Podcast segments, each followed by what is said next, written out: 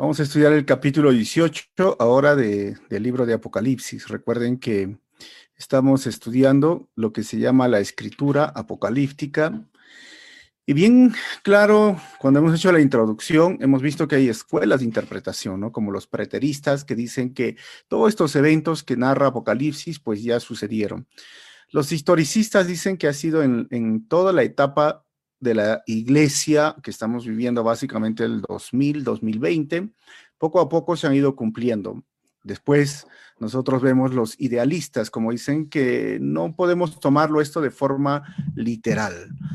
Nosotros miramos, como dentro de esta escuela se llama futurista, que nos explica que a partir del capítulo 4 va a suceder todos estos eventos en un futuro cuando aparezca lo que nosotros llamamos la tribulación y la gran tribulación.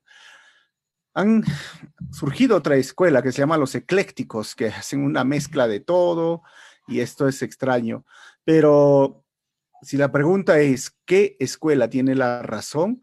La verdad, en mi opinión, y viendo lo que estudiamos, ninguna escuela tiene la razón ni la verdad, solo la Biblia tiene la verdad. Y la Biblia, Apocalipsis, es la revelación de Jesucristo. En Apocalipsis 22 nos dice, referente al libro, que si uno añade a esta profecía, pues todas las plagas que dice que están escritas en este libro le van a venir. Y si uno le quita algo a la, al libro de Apocalipsis, dice este, este versículo que Dios le quitará su nombre del libro de la vida.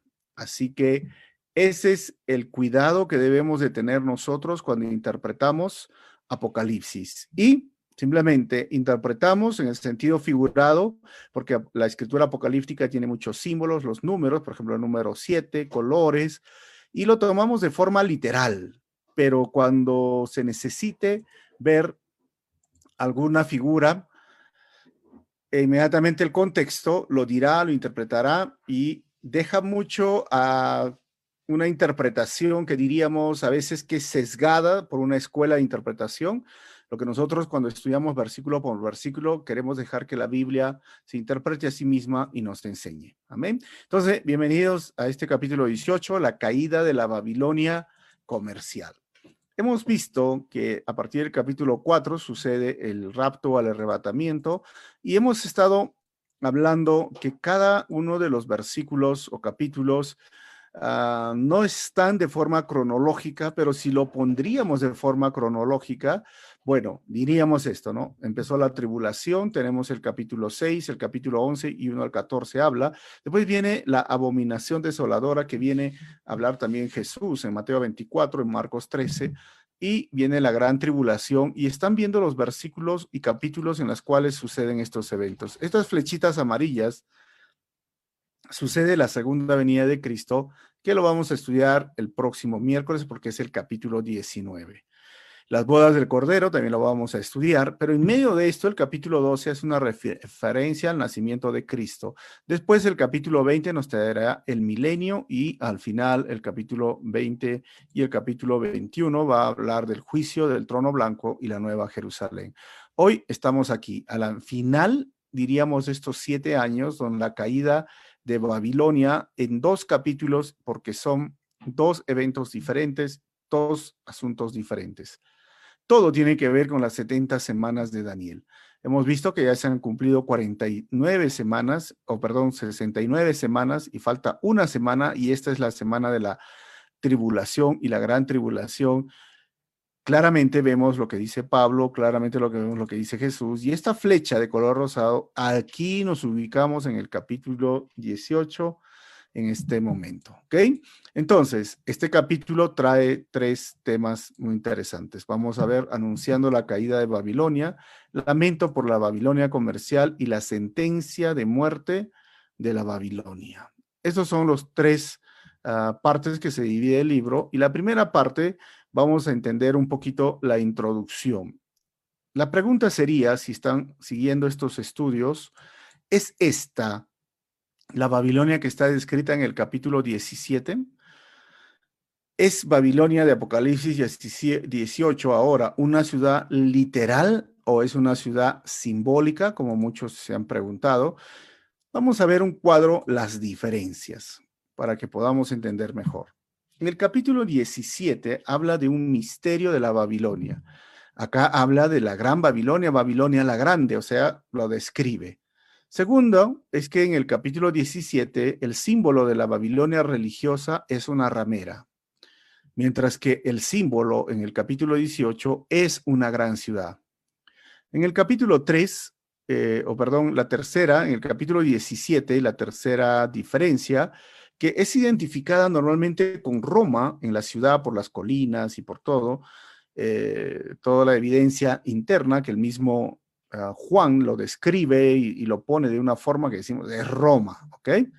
Pero en, el Apocalipsis capítulo 18 está identificado con una ciudad de puerto, tiene un puerto esta ciudad. Cuarta comparación. En, en, Apocalipsis 17 vemos una mujer, una ramera y una madre. Aquí en Apocalipsis 18 vemos una habitación, una gran ciudad y un mercado. Quinta comparación. En Apocalipsis 17 vemos un culpable y son abominaciones religiosas, mientras que aquí en el, capítulo 18 vamos a ver un culpable, pero que es la codicia y la autoindulgencia o es autoindulgente.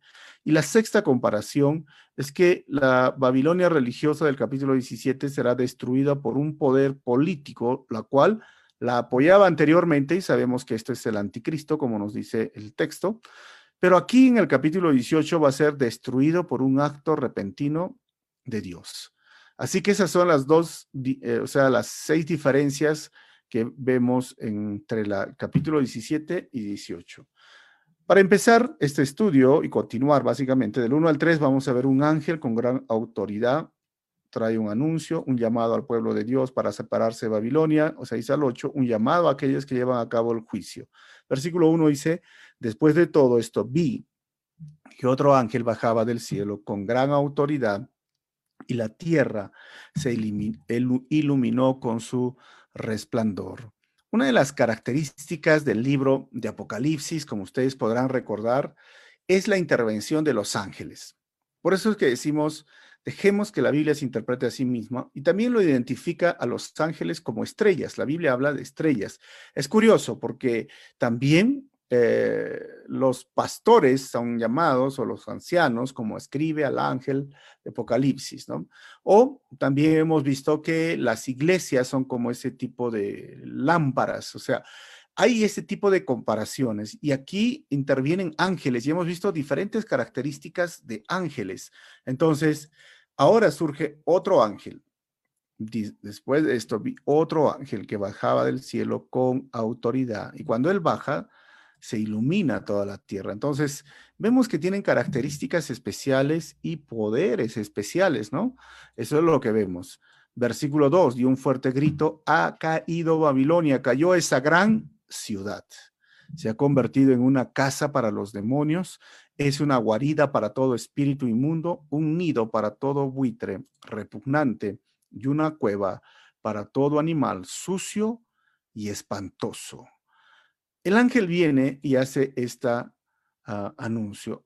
Ahora, ¿cuáles son las características de esta ciudad? Han surgido discusiones acerca a qué ciudad se refiere. Miren, hay muchas, podríamos, pero voy a mencionar algunas. Es el Vaticano. Bueno, es el Vaticano porque ahí está la corrupción inmoral y todo. Sí, puede ser la antigua ciudad de Babilonia, porque también Isaías y Jeremías tienen profecías, más adelante les voy a leer una, que todavía no se han cumplido, y algunos dicen que es Nueva York.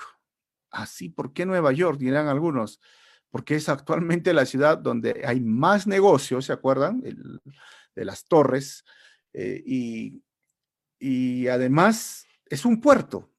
Ahora, Roma no tiene tanto esto, pero Nueva York sí, sí. Entonces, por eso es que decimos, si la Biblia no está llegando a conclusiones, difícil llegarlo, pero podemos especular un poco cuál de ellas será y vamos a ir viendo de acuerdo al texto. Versículo 3, pues todas las naciones han caído debido al vino de su apasionada inmoralidad.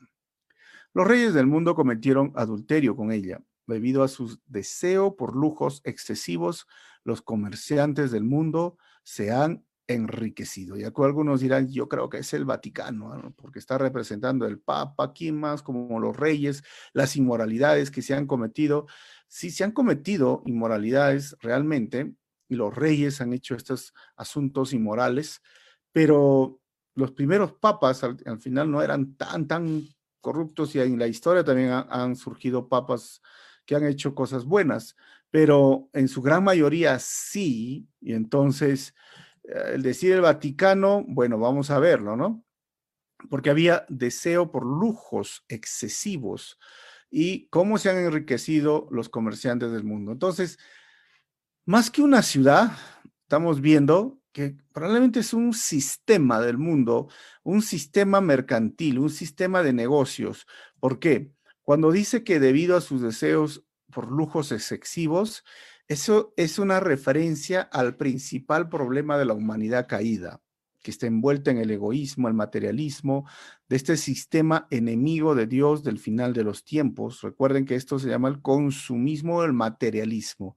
Ahora, hay tres grupos de seres humanos que lloran esta caída. Hemos visto los hombres de negocio, los reyes de la tierra y los marineros comerciantes, que menciona este versículo, pero también del 11 al 16 se va a mencionar, del 17 al 19 se va a mencionar estas personas. O sea, más que decir una ciudad exacta, parece que nos está hablando del sistema en el cual, ah, sea comercial, sea lleno de lujo, sea lleno de dinero, es el sistema en el cual se está yendo el mundo.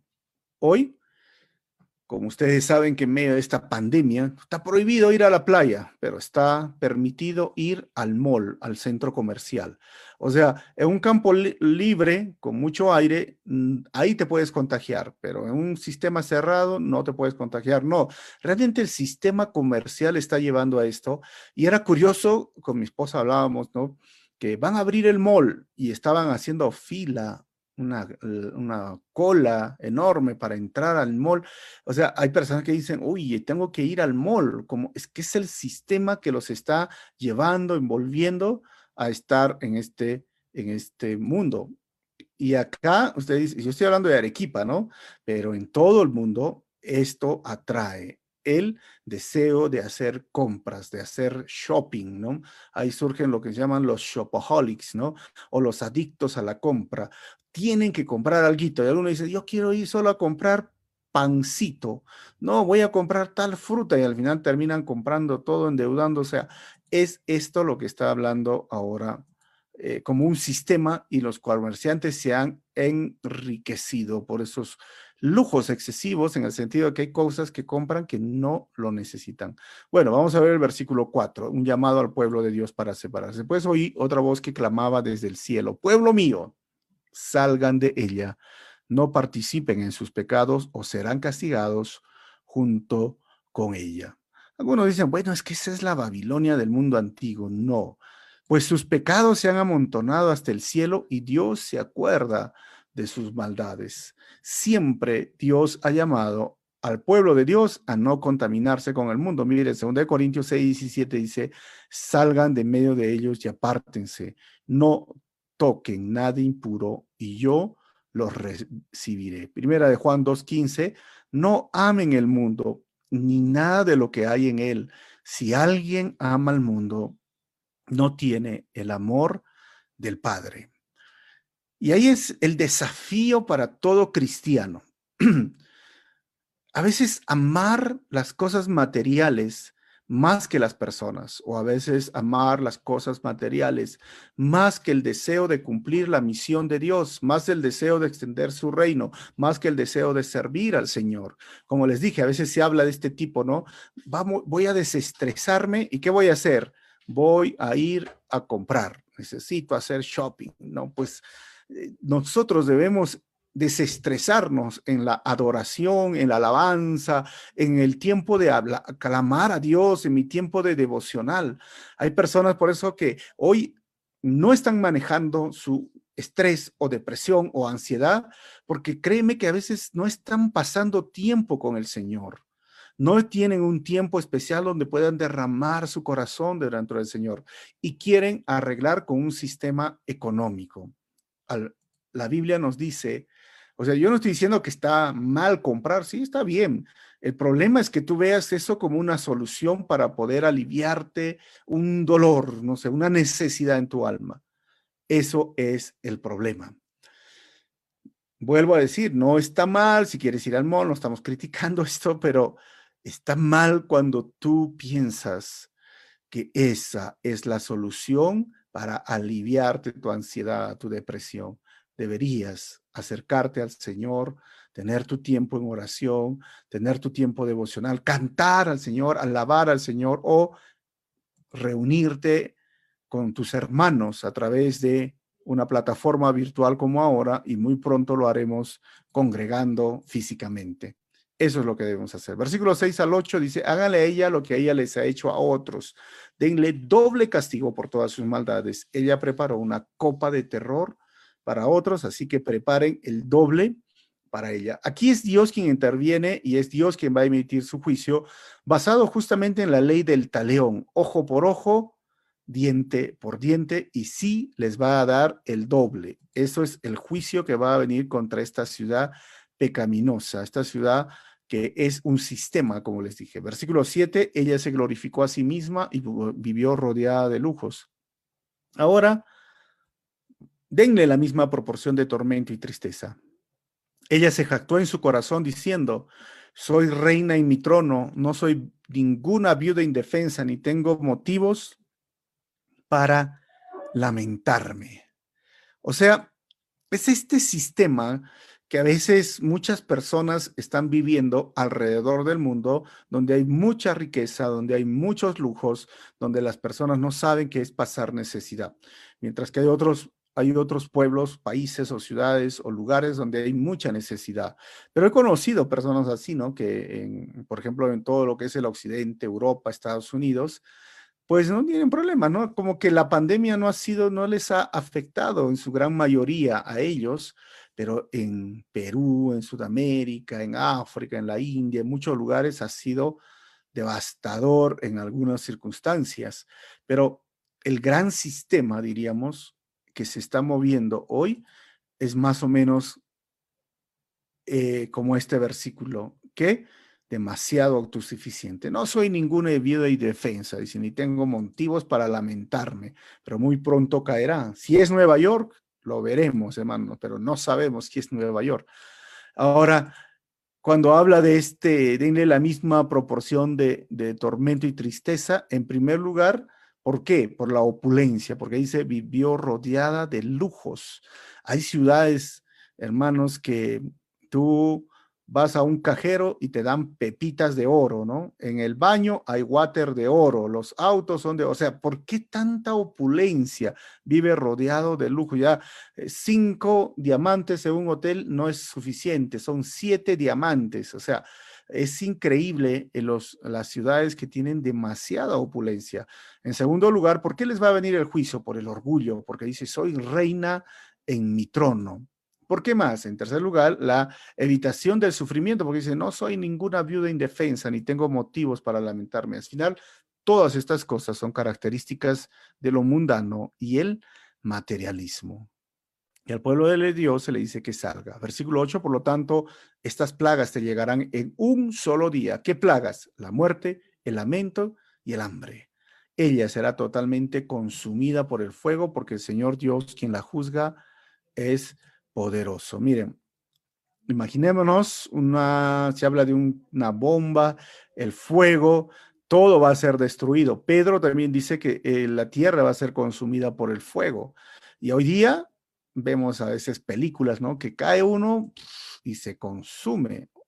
Hermanos, las riquezas son engañosas y llevan a la autosuficiencia y el despilfarro en vanidades. Así que no debemos de caer. Yo creo que la mejor inversión es en extender el reino de Dios. Al final, en un día puede desaparecer todo lo que con tanto sacrificio y años has querido tener en tu área económica. Vamos a ver la segunda parte, lamento por la Babilonia comercial. Del 9 al 10, el lamento de los reyes.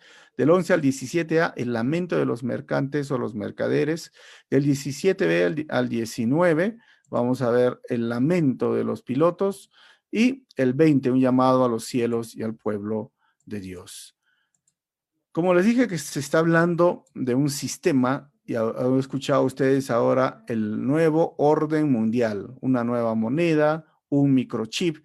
¿Será esto? Pues básicamente nos está llevando a, a, a este tipo de lujos de vida que estamos hoy anhelando la gran mayoría a veces, ¿no? El lamento de los reyes, dice el versículo 9, y los reyes del mundo que cometieron adulterio con ella y disfrutaron de todos sus lujos, se lamentarán por ella cuando vean el humo que sube de sus restos carbonizados. Hermanos, van a llorar porque todo eso se consumirá en un abrir y cerrar de ojos. 10.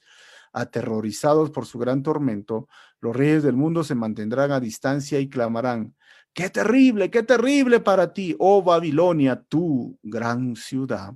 En un solo instante, el juicio de Dios cayó sobre ti. Va a ser desolada, va, no va a quedar nada en esa ciudad. Por eso tenemos muchas películas del Apocalipsis donde todo está destruido. Versículo 11, los comerciantes del mundo llorarán y se lamentarán por ella porque ya no queda nadie que les compre sus mercaderías. Por eso es que cuando uno lee Apocalipsis y tiene que realmente ver cómo puedo interpretar, algunos lo han interpretado que ya estamos viviendo Apocalipsis, ¿no? Los negocios se cerraron, recuerdan al principio de la pandemia, todo se cerró, eh, las... Ah, las calles estaban vacías, nadie podía salir, el negocio de muchas personas se fue al fracaso. Y bueno, y ahora se han vuelto a aperturar, pero no es lo mismo, está muy difícil, es muy lento, las cosas no son como antes. Y pareciera que se está viviendo algo parecido, pero créeme, va a ser peor. ¿Por qué? Porque se va a destruir. Siempre se habla de los ataques nucleares. Si se soltaría unas bombas nucleares, hermanos, el comercio es como un engranaje, ¿no? Que se conecta uno con otro. Y si algo se frena acá, todo se detiene como se detuvo ahora con la pandemia. Dios va a juzgar al mundo. Dios va a juzgar el comercio ilícito, la corrupción, los lujos, las vanidades, el orgullo, todo eso. En un momento, en un día, no quedará nadie que les compre sus mercaderías porque no va a haber dinero porque llega este momento difícil. Hermanos, ¿qué podemos llevar a la tierra nueva nosotros o a la nueva tierra? Lo único que podemos llevar al final es nuestra fe, nuestro carácter cristiano y nuestra relación con otros creyentes. Al final, hermanos, eso es más importante que cualquier cantidad de dinero, poder o placer. No caigamos en la trampa del mundo. 12 dice el versículo, ella compró grandes cantidades de oro, platas, joyas y perlas, lino de la más alta calidad, púrpura, seda y tela de color escarlata, objetos hechos con la fragante madera de alerce, artículos de marfil y objetos hechos con madera costosa y bronce, hierro y mármol. Miren, o sea, esto ya es un lujo, ¿no? Vas a tener oro, vas a comprar joyas y esas joyas que cuestan mucho es increíble lo que cuestan estas joyas. Un día de broma, estábamos con mi esposa visitando una ciudad y decíamos al, guía, este, queremos llevar algo para nuestras hijas, ¿no? Unas joyitas, unos aretitos. No se diga más, nos fuimos, eh, nos vino a recoger, fuimos con el grupo y nos llevó a una tienda donde habían diamantes Primera vez en mi vida yo entré a una tienda donde había diamantes de verdad, así que nos pusieron un video, nos llevaron. Y sabes, después de ver el video, nos dieron nuestra bienvenida con juguito, con todo. Dijeron, mira, ahora pueden comprar. Dijo, acá está desde el más barato hasta el más caro. ¿Y cuánto es el más barato? Mira, el más barato está en 1.500 dólares, ¿ya? Y es una piedrita así, pero chiquita, ¿no? Y el más caro, bueno, pues ahí ya está de 400 mil, medio millón de dólares. Dios mío, Nosotros estábamos pensando en gastar pues, dos dólares, ¿no? Tres dólares por aretitos, pero nos llevaron a eso y no compramos nada. Estaban, que nos insistían, decía, y no quiere llevarse esto, que le damos crédito, que le paguen tres partes. Y nos dimos cuenta de que el mundo está comprando joyas realmente carísimas. O sea, no vuelvo a repetir, o sea, no hay ningún problema en si tú tienes el dinero y lo compras, ¿no? Pero yo creo que el problema sería cuando tú descuidas tus deberes y responsabilidades con cumplir la misión de Dios, con servir al Señor, con ser fiel al Señor, con tus ofrendas o tus diezmos. Ahí sí hay un problema porque le estás dando más lugar a las cosas materiales y no a las cosas espirituales.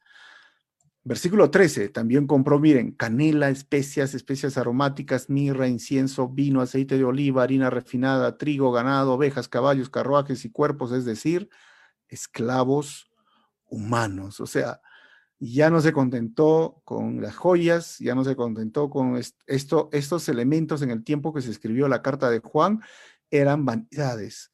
Ahora llega al punto de esclavos humanos. Todo ese sistema va a ser destruido. Por eso hablamos del trata de mujeres o el trata de esclavos que el día de hoy existe. Y es triste ver casos como esos, pero un día todo esto va a acabar porque hay personas que han hecho su dinero de forma ilegal y lo están haciendo hoy en el mundo, pero de un momento a otro no van a tener nada. Y eso se llama el juicio divino y van a recibir el doble de lo que ellos merecen los barcos que van a ir, no va a quedar nada. Mira, el 14 dice, de las delicias que tanto amabas, ya no te queda nada.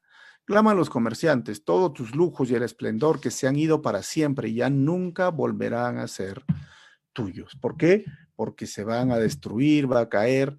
Versículo 4 del Evangelio de Juan dice, todo el que beba de esta agua volverá a tener sed, respondió Jesús, pero el que beba del agua que yo le daré, no volverá a tener sed jamás, sino que dentro de él esa agua se convertirá en un manantial del que brotará vida eterna. Solo en Cristo, hermanos, nosotros podemos tener vida.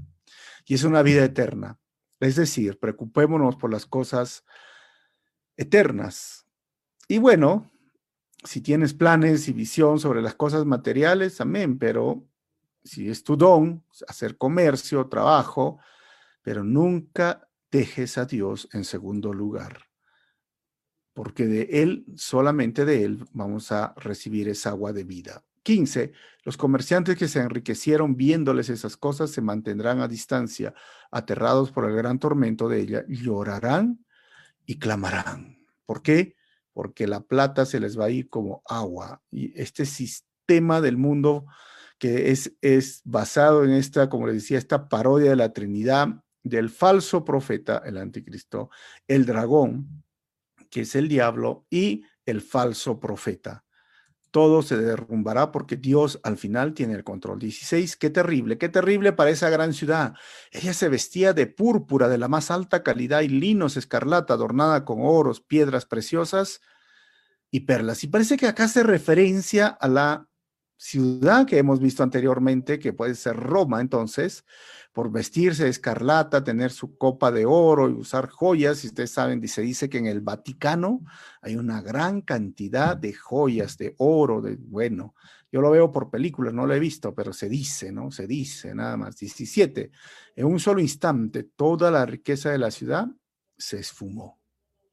Porque así es el asunto comercial y el de negocio. Imagínate si si dice que va a ser por el fuego, ¿no? Así que vamos a ver que es un fuego que se enciende en una ciudad. No, pues Juan estaría viendo un tipo como esto, una reacción atómica, imagínense, no va a quedar nada.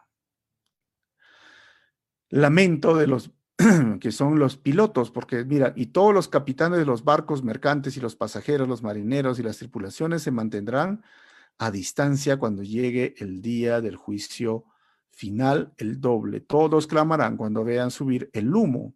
Y es como Juan vería esto, digo, ¿no? ¿Dónde vas a ver esto? Es como un humo, un, ese hongo ¿no? que decimos, y dirán, ¿dónde habrá una ciudad de tanta grandeza como esta?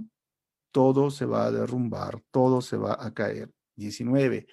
Y llorarán y echarán tierra sobre su cabeza para mostrar su dolor y proclamarán, Qué terrible, qué terrible para esa gran ciudad.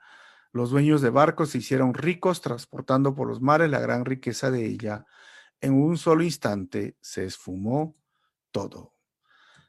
Hermanos, el pueblo de Dios no debe vivir para el dinero, ya que ésta no tendrá valor en la eternidad. Al contrario, debe mantenerse siempre en guardia en contra de la avaricia, un pecado que se halla al acecho hoy día, la avaricia, el deseo de tener más y tener más y tener más, ¿no? Como vuelvo a decir, hay que cuidarse de eso, pero entonces está mal ser, ah, algunos dirán, rico, yo le digo, no, la Biblia habla de que los ricos deben de ser dadivosos, ¿no? Deben de aprender a compartir porque se necesita mucho, eh, digamos, ah, recursos para extender el reino de los cielos. Pero deben de cuidarse un poco más de la avaricia que alguien que no está en esa posición. Entonces, ¿qué nos cuida de la avaricia? El compartir, el dar, el ayudar, ¿no? Eso es muy, muy importante. Entonces, nunca descuidemos esa área. Versículo 20, oh cielo, y vamos a terminar, ¿no? Alégrate del destino de ella y también ustedes, pueblos de Dios, apóstoles y profetas, pues al fin, al fin Dios la ha juzgado por amor a ustedes. Dios va a juzgar a esa ciudad, Dios va a juzgar el mundo. Y ahí sale un ángel, ¿no? Otra vez. La sentencia de muerte viene la última parte, la Babilonia y su gran caída graficada, la Babilonia es dejada desolada y sin poder, y la Babilonia comercial y la razón del juicio. Dice el 21, luego un ángel poderoso levantó una roca inmensa del tamaño de una gran piedra de molino. la lanzó al mar y gritó, así es como la gran ciudad de Babilonia será derribada con violencia y nunca más se encontrará. Es como esta imagen, ¿no? Que agarraría esta piedra de molino y la va a lanzar. ¿Será verdad? Bueno, puede ser una piedra enorme, pero estamos hablando, ojo, en el sentido figurado del juicio que va a venir, ¿no? Jesús dijo que si uno hace caer a uno de estos pequeñitos, más les valdría que se pongan una piedra de molino, esas enormes, ¿no? Que son pesadas y se tire al mar. 22. Nunca más se oirá en ti el sonido de las arpas, los cantantes, las flautas y las trompetas. No se encontrará en ti ni artesanos ni comercio, ni se volverá a oír el sonido del molino. Hay personas que han dicho, esto es Las Vegas, se está hablando de Las Vegas, ¿no? El sonido, las trompetas. Por eso es difícil tratar de decir si es una ciudad o es el sistema al final del mundo comercial que nos está llevando. Algunos dicen, pero dice un puerto, sí, pero hay, todos los puertos son comerciales, todos los puertos son de negocios. Y, podemos ver en el final, en el contexto, que está hablando de un sistema en el cual las personas se están desviando de la fe, algunos enloqueciendo, haciendo pecados que realmente ya van en contra del ser humano, de la dignidad del ser humano, como la esclavitud, o sea, eso pareciera más que es este el contexto donde la Babilonia, el sistema, ha caído. Y este ángel sale, versículo 23, nunca más brillará en ti la luz de una lámpara, ni se oirán las felices voces de los novios y las novias, pues tus comerciantes eran los grandes del mundo y tú engañaste a las naciones con tus hechicerías. Entonces, este sistema ya no va a brillar, los comerciantes, todos, y cuando habla de las palabras hechicería, en, el, en, el, griego es la palabra de, donde viene fármaquis o donde lo viene la palabra fármacos o las drogas, ¿no? Realmente el, el, el, sistema este de las drogas o de, las, de los fármacos que lo llamarían, o como le digo en el griego se traduce como hechicerías, es también un negocio perverso. Ustedes han escuchado de los cárteles, ¿no? Cártel que surgió en Colombia, el cártel de México, que trae muerte, prostitución, tráfico humano, dinero, corruptos, gobiernos corruptos. O sea, por eso decir que es una sola ciudad queda corto a lo que está describiendo Juan. Es un sistema, es la Babilonia, que muy pronto en el mundo va a caer. Algunos dicen, bueno, puede ser Babilonia, la ciudad. Miren, en base a esta profecía, Jeremías 30, 51, 61 64, dice, Jeremías le dijo a Seraías, en cuanto llegues a Babilonia, asegúrate de leerle todas estas palabras. Luego diles, Señor, tú has dicho que vas a destruir este lugar y que lo convertirás en una desolación perpetua hasta que no quede en él un solo habitante, ni hombre ni animal. Cuando termines de leer el rollo, átale una piedra y arrójalo al Éufrates. Luego diles, así se hundirá Babilonia y nunca más se levantará del desastre que voy a traer sobre ella. Lleva esto de las características de las profecías, ¿no? Estaba hablando de esa Babilonia, la Babilonia que conquistó Judá o el sistema que iba a venir, en el cual está llena de corrupción, drogas, tráfico humano, pecado, no sé, y mucho comercio que hoy es ilegal. Mateo capítulo 18, versículo 5 nos dice, y el que recibe en mi nombre a un niño como este, me recibe a mí. Pero si alguien hace pecar a uno de estos pequeños que creen en mí, más le valdría que le colgara al cuello una gran piedra de molino y lo hundiera en el profundo del mar. Esto es uno de los asuntos que tenemos que ver cuando el juicio viene sobre este sistema que ya lo predijo antes. Termino con el 24, la Babilonia comercial y la razón del juicio. La sangre de los profetas y del pueblo santo de Dios corrió en tus calles junto con la sangre de gente masacrada por todo el mundo. ¿Dónde sucedió esto? ¿Cómo sucedió? Realmente sucedió esto en Roma, cuando se está escribiendo la carta Apocalipsis, por supuesto. Sucedió en el Imperio Romano, por supuesto, pero sucedió en Europa, por supuesto, con la Santa Inquisición, y está sucediendo en el mundo hoy, pues obviamente vemos que en la ventana 1040 hombres y mujeres están muriendo por su... Entonces podemos decir que es estas ciudades que están ahí, los árabes o los musulmanes extremistas, porque no todos los musulmanes son así, ¿no? Están haciendo esto. Por eso digo, es un sistema que va en contra del Señor. Quiero terminar con esto. ¿Cómo entonces una persona puede mantenerse alejada de este sistema maligno? ¿Cómo puede hacer? Primero, las personas, recuerda, las personas deben ser siempre más importantes que las cosas. Para alejarse de este sistema del mundo pecaminoso, esta Babilonia que lo describe, las personas son más importantes que las cosas. Número dos, no se enorgullezca de sus propios planes, actividades y éxitos. ¿Sabes por qué? Porque es Dios en su soberanía que te ha permitido tenerlo. Número tres, tenga presente que nunca se debe comprometer la voluntad y la palabra de Dios. O sea, no puedes decir, ah, es que hay personas que dicen, no, yo voy a hacer esto o tal negocio y cuando tenga dinero, este, lo voy a dar para el Señor. Y, pero tengo que alejarme tengo que alejarme de la iglesia o tengo que alejarme de la voluntad de Dios porque tengo que hacer algo medio sucio. No lo hagas, no es la forma. Cuarto, ¿cómo puedo yo, una persona, mantenerse alejada de este sistema maligno? Cuarto, siempre debe considerarse a las personas por encima de las ganancias económicas. Siempre esto recuerden. Quinto, haga lo que sea bueno, cueste lo que cueste, haz lo correcto. Y sexto, Participe en negocios que ofrezcan productos y servicios que valen la pena o que valgan la pena, no solo cosas que satisfagan los deseos del mundo, ¿no? Como alguien dentro del estudio que decía, a veces se hacen negocios simplemente para corromper al mundo o para dañar al mundo. Hay formas de hacer negocios de muy buena forma, ayudando a la humanidad, obviamente. No, no está en contra de los negocios, de todos los negocios, está en contra de aquellos negocios o ese sistema, diríamos, de negocios donde trae corrupción, muerte, asesinatos, trata de personas, exceso en vicios, exceso en lujos, o sea, esto es lo que no debe caer un cristiano.